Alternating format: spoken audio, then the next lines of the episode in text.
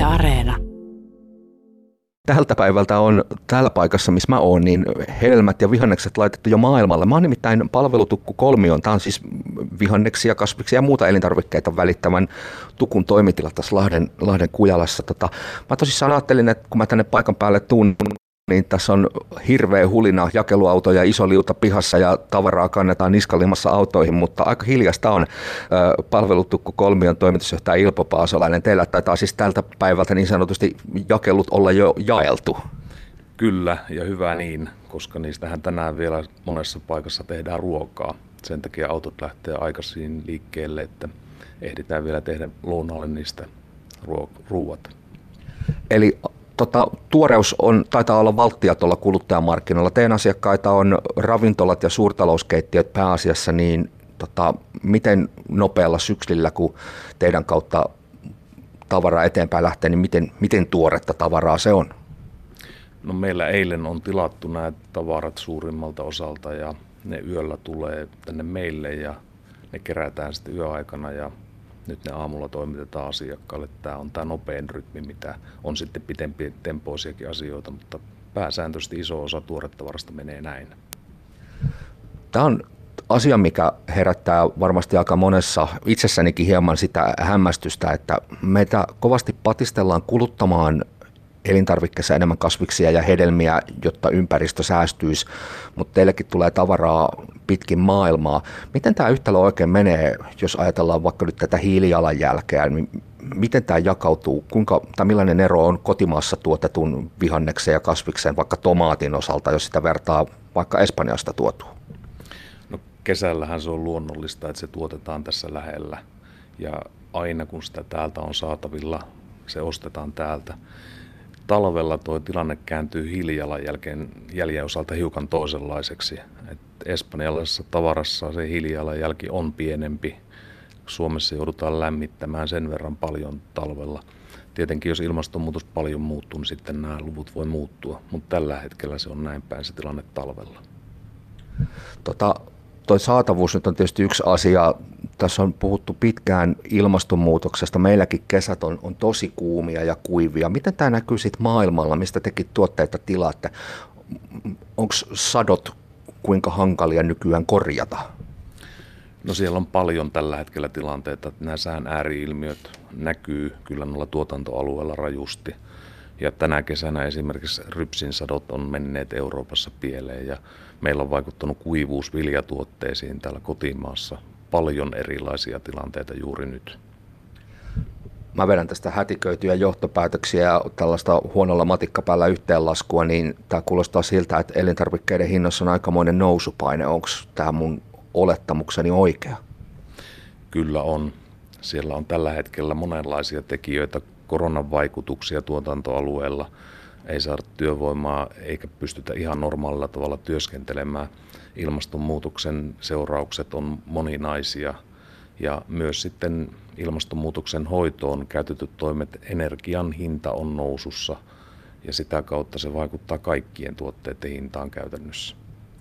Niin, Ilpo Pasolainen, teiltäkin tavara tästä lähtee kuorma-autoilla eteenpäin ja tuossa kun polttoainepumpulla hintaa katsoo, niin kyllä kuluttajaakin jo tuo polttoaineen hinta hirvittää. Onko teillä kuinka helppo siirtää näitä kohonneita polttoainekustannuksia esimerkiksi sitten hintoihin? Helppoa se ei ole milloinkaan. Että kyllä näitä joudutaan tosi tarkkaan laskemaan ja nyt käydään myös meidän asiakkaiden kanssa avointa keskustelua, että hintapaine on kova, että myös se siirtyy sitten siellä eteenpäin. Nämä kustannusvaikutukset ovat isoja nyt. No tässä on tuo vuodenvaihde tulossa, se yleensä on sellainen kynnysaika monelle asialle onko tämä vuodenvaihde nyt sellainen, että tässä voi odottaa, että elintarvikkeiden ja ruoan valmistuksen raaka-aineiden hintoihin tulee isompaakin korotusta? Kyllä sinne reippaita korotuksia on tulossa, että nämä tietenkin niin kun puhutaan viljelystä, niin ei se ole lopullisesti tietenkään mennyt nämä satokaudet pilalle, että varmasti tulee suotuisampia jaksoja tässä taas, mutta nyt on ollut tämä vuosi heikko. No tiedetään se, että kun teilläkin tosissaan asiakaskunta on siellä ravintoloissa ja suurtalouskeittiöissä, tässä on ollut koronan takia aika paljon ravintoloita jouduttu pitää kiinni, asiakasmääriä rajoitettu, niin palvelutukku kolmion toimitusjohtaja Ilpo Paasalainen, miten tämä näkyy sitten teidän toiminnassa, kun te olette tässä väliportaana tuottajien ja sitten ruoan valmistajien välillä? Onko tämä kuinka hankala yhtälö liiketaloudellisesti? No tämä koronajaksohan on ollut ihan todella poikkeuksellinen, että jossain vaiheessa tiputtiin 30 prosenttia jäi myynnistä jäljelle ja siitä on sitten toivuttu. Tällä hetkellä ollaan lähellä normaalia myyntilukuja ja tota, paljon on ollut vaikeuksia meidän asiakkailla. Paljon ollaan saatu korjattua nyt pikkuhiljaa ja matka jatkuu jälleen. No ettei tämä nyt mene ihan pelkäksi synkistelyksi. Näkyykö tuolla tunnelin päässä niin sanotusti valoa? Tässä voisin kuvitella, että kun ihmiset on etätöissä olleet ja kotona itse ruokaa askarelleet, niin siellä taitaa olla vähän ehkä, tai voisin kuvitella ainakin, että on tällaista patoutunutta tarvetta ehkä päästä ravintolaruokailemaan. Onko tästä jo jotain merkkejä? Kyllä tällä hetkellä on paljon niin kuin sellaista näkyvillä, että ihmiset haluaa tulla syömään ja myös meidän lounasravintolat ovat osanneet hiukan reagoida siihen, kun ihmiset on nyt syöneet kotiruokaa ja paljon lounasravintolat olleet, ovat olleet näitä perinteellisen kotiruuan tekijöitä. Nyt on haettu sitten tällaisia makumatkoja ja itämaisia makuja tuonne lounaspöytiin ja se on luonnollisesti tässä tilanteessa piristänyt sitten lisää sitä ravintolan toimintaa.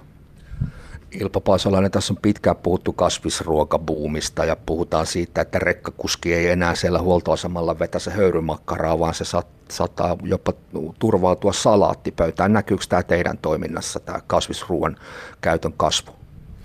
Kyllä näkyy, että ihan tällaisiin perinteisiin niin sanottuihin rekkamiespaikkoihin, sielläkin salaattia näkyy nykyään jo annoksissa mukana. Ja edelleen ollaan havaittu sellaista, että ihmisten ostopäätöksessä lounasruokalassa tuo salattipöydän merkitys on jopa ohittanut tämän proteiinin, eli sen lihan, kun valitaan sitä pöytää puhutaan näistä hiilijalanjälkiasioista ja ympäristöasioista. Ne on asioita, mitä oikeastaan missään elintarviketuotannossa ei voi sivuuttaa ja niistä ei varmasti missään vaiheessa päästä eroon. Mutta miten teillä, kun teillä on pitkäaikaisiakin asiakkaita sekä tuotantopäässä että sitten siellä jatkojalostuspäässä, niin miten näihin asioihin kiinnitetään huomiota? On, Onko tähän tullut jo sellaista ilmiötä, että pyritään jopa ehkä hiilineutraaliin tuotantotapaan? Kyllä myös elintarvikealalla näistä asioista paljon puhutaan ja myös meidän ketjussa näitä asioita on käsitelty. Ja uskon, että lähivuosina tullaan hyvin lähelle hiilineutraalia toimintaa myös näissä asioissa. Tiedetään se, että usein tällaiset ympäristöystävällisyyteen liittyvät uudistukset tietää myös investointeja ja sitä myötä rahanmenoa, mutta uskotko Ilpo Paasola, että tämä on myös käännettävä taloudellisessa mielessä voitoksi? Totta kai. Ja sitten nämä kuitenkin nämä teot näissä asioissa, niin ne isolti on niin kuin sellaista toiminnan tehostamista ja ratkaisujen hakemista. Ne ei ole pelkästään, että laitetaan kättä taskuun, niin saadaan tämä ostettua, tämä hiilineutraalisuus. Että siellä on paljon asioita, missä voidaan tehdä ihan ilman rahaa tehostamalla toimintaa, miettimällä asioita uudelleen.